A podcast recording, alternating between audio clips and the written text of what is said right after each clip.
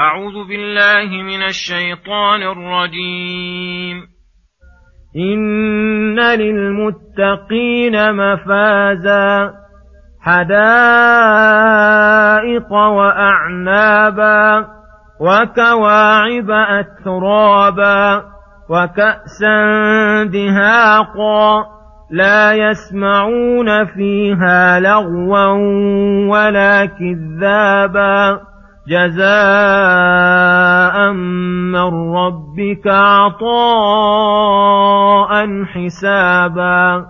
رب السماوات والأرض وما بينهما الرحمن لا يملكون منه خطابا. يوم يقوم الروح والملائكة صفا. لا يتكلمون إلا من أذن له الرحمن وقال صوابا. ذلك اليوم الحق. فمن شاء اتخذ إلى ربه مآبا. إنا أنذرناكم عذابا قريبا.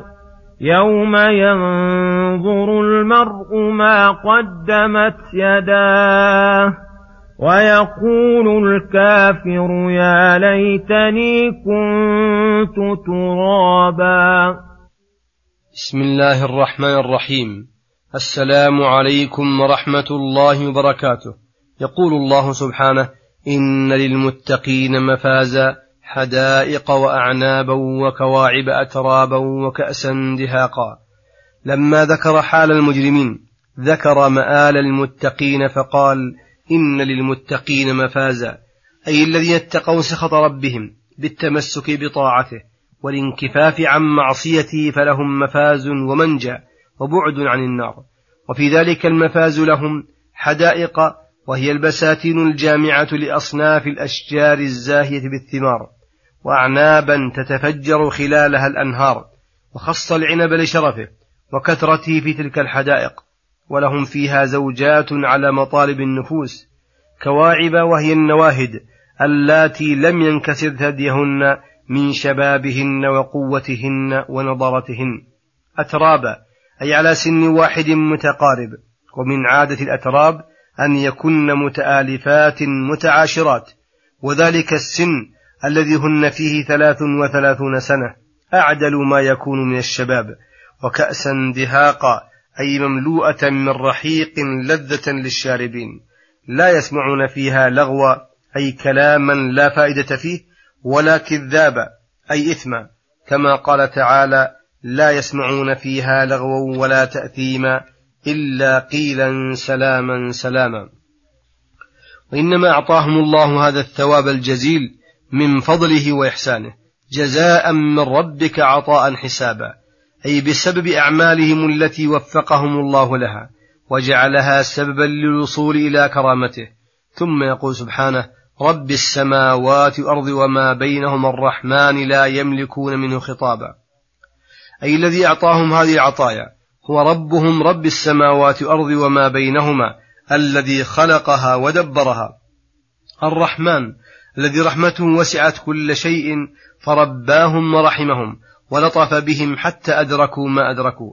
ثم ذكر عظمته وملكه العظيم يوم القيامة وأن جميع الخلق كلهم ساكتون ذلك اليوم لا يتكلمون ولا يملكون منه خطابا إلا من أذن له الرحمن وقال صوابا.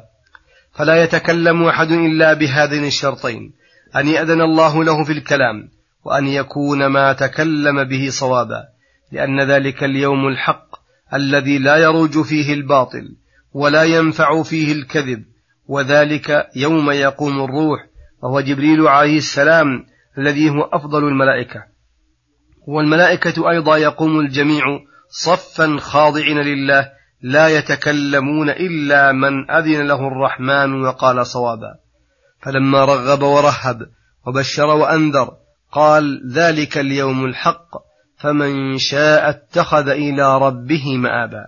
أي عملا وقدم صدق أي عملا وقدم صدق يرجع إليه يوم القيامة.